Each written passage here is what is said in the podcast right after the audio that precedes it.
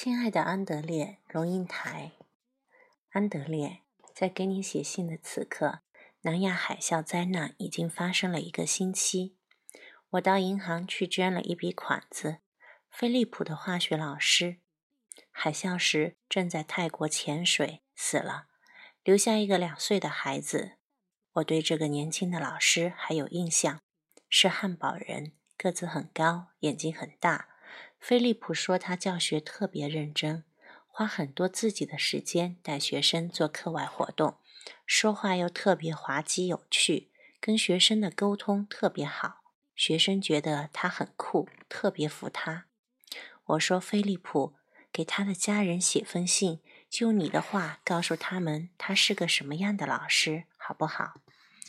他面入难色，说：“我又不认识他们。”想想看，菲利普，那个两岁的孩子会长大，再过五年，他七岁，能认字了。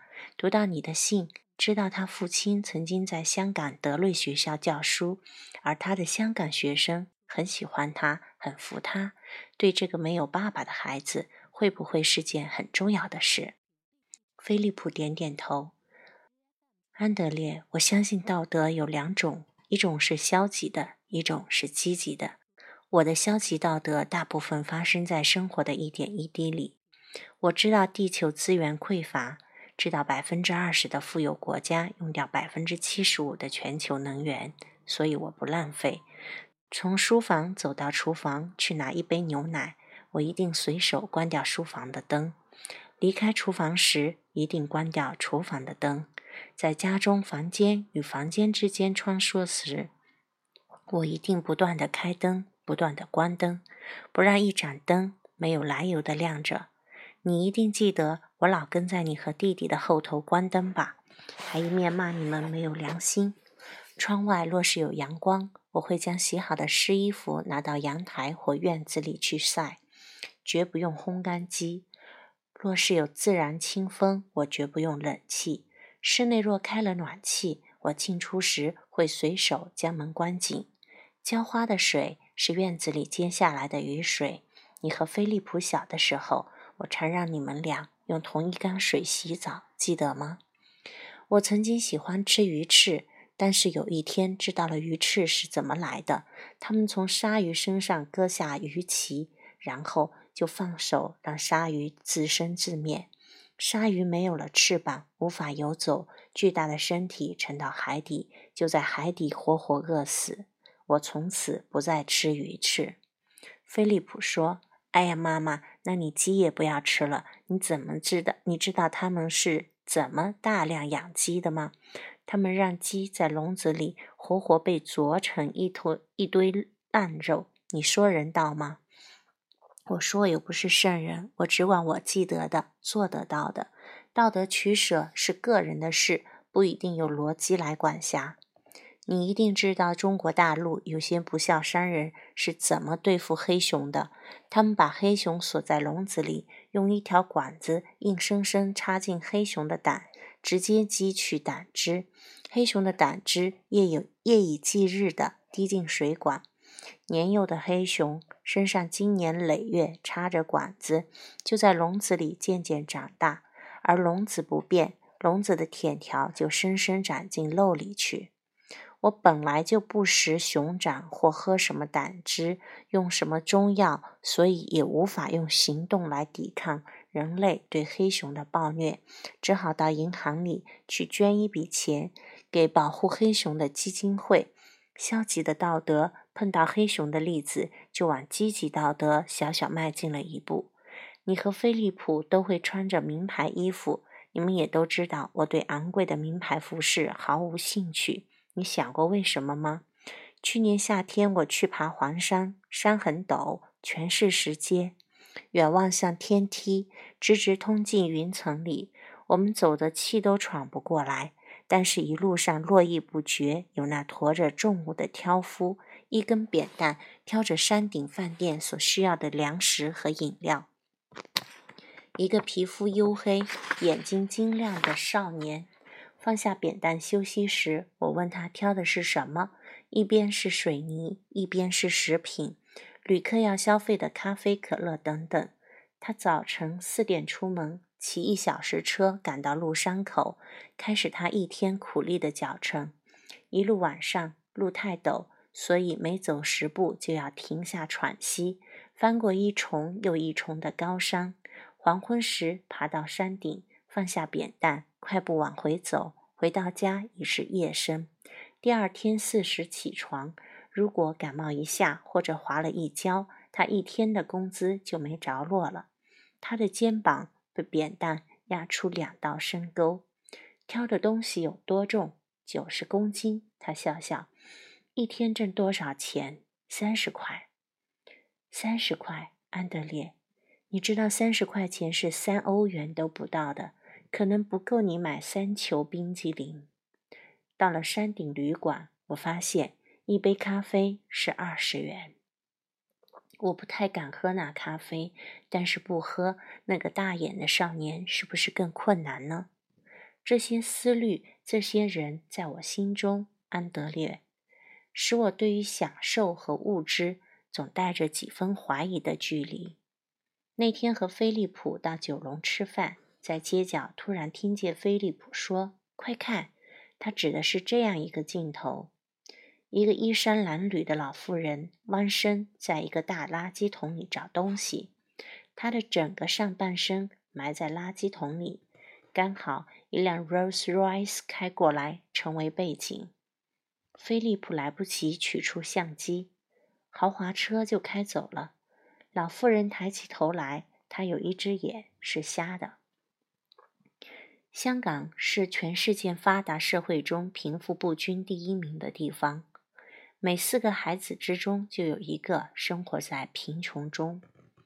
我很喜欢香港，但是它的贫富差距像一根刺插在我看他的眼睛里，令我难受。但是我能做什么呢？我不能给那个瞎了一只眼的老妈妈任何东西，因为那不是解决问题的方法。那么我能做什么呢？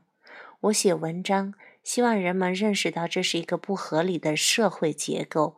我演讲，鼓励年轻人把追求公平正义作为改造社会的首要任务。我在自己的生活里拒绝奢华，崇尚简单，以便于对得起那千千万万被迫处于贫穷的人。但是我不会加入什么扶贫机构，或者为此而去竞选市长或总统。因为我的道德承受也有一定的限度，我也很懦弱，很自私。在你的信中，安德烈，我感觉你的不安。你其实在为自己的舒适而不安。我很高兴你能看见自己的处境，也欢喜你有一份道德的不安。我记得你七岁时，我们在北京过夏天，蝈蝈被放进小小的竹笼里出售。人们喜欢它悠悠的声音，好像在歌咏一种天长地久的岁月。我给你和菲利普一人买了一个，挂在脖子上。然后三个人骑车在满城的蝉鸣声中逛北京的胡同。到了一片草坪，你却突然下车，要把竹笼里的蝈蝈放走，同时坚持菲利普的也要释放。三岁的菲利普紧抱着蝈蝈，怎么也不肯放手。你在一旁求他放吧，放吧。蝈蝈是喜欢自由的，不要把它关起来，太可怜。我想是在那个时候，我认识到你的性格特质。不是所有的孩子都这样的，也有七岁的孩子会把蜻蜓撕成两半，或者把猫的尾巴打死结。你主动把蝈蝈放走，而且试着说说服弟弟也放。就一个七岁的孩子来说，已经是一个积极的道德行为。所以，能不能说道德的行使，消极或积极，存乎一心呢？我在生活层面进行消极的道德，不浪费，不奢侈；但是有些事情，我选择积极。譬如，对于一个说谎的政府的批判，对一个愚蠢的决策的抗议，对于权力诱惑的不妥协，对于群众压力的不退让，对一个专制暴政的长期抵抗，都是道德的积极行使。是不是真有效？当然是另回一回事。事实上，在民主体制里，这种决定人们时时在做，只是你没用这个角度去看它。譬如说，你思考投票给哪一个党派时，对于贫穷的道德判断就浮现了。哪一个党的经济政策比较关注穷人的处境？哪一个党在捍卫有钱阶级的阶级的利益？你投下的票，同时是一种你对于贫富不均的态度的呈现。你有没有理想过，欧陆国家为什么社会福利占了 GDP 的百分之四十五，而美国却只有百分之三十？这和他们对贫穷的价值认知有关。百分之六十的欧洲人认为贫穷是环境所迫的，却只有百分之二十九的美国人这样看。只有百分之二十四的欧洲人同意贫穷是个人懒惰所造成的，却有百分之六十的美国人认同这种观点。比较多的人认为贫穷是咎有应得，或者比较多的人。认为贫穷是社会责任，就决定了这个群体的制度。海啸的悲惨震动了世界，国家在比赛谁的捐款多，背后还藏着不同的政治目的。真正的道德态度其实流露在平常时。你看，二十二个对外援助最多的国家里，十七个是欧洲国家，前十二名全部是欧洲国家。为什么？难道不就因为这些国家里头的人对于社会公益、对于人机己机的责任、对于道德有一个共同的认识？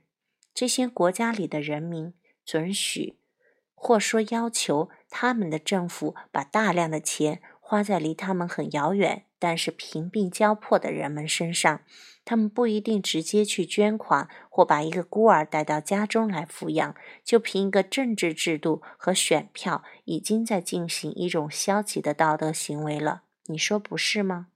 所以我不认为你是个混蛋，安德烈，只是你还没有找到你可以具体着力的点。但你才十九岁，那个时间会来到，当你必须决定自己行不行动，如何行动。那个时刻会来到，而且我相信那个时候你会很清楚的知道自己要做什么，不做什么，做不到什么。妈妈，二零零五年一月八号。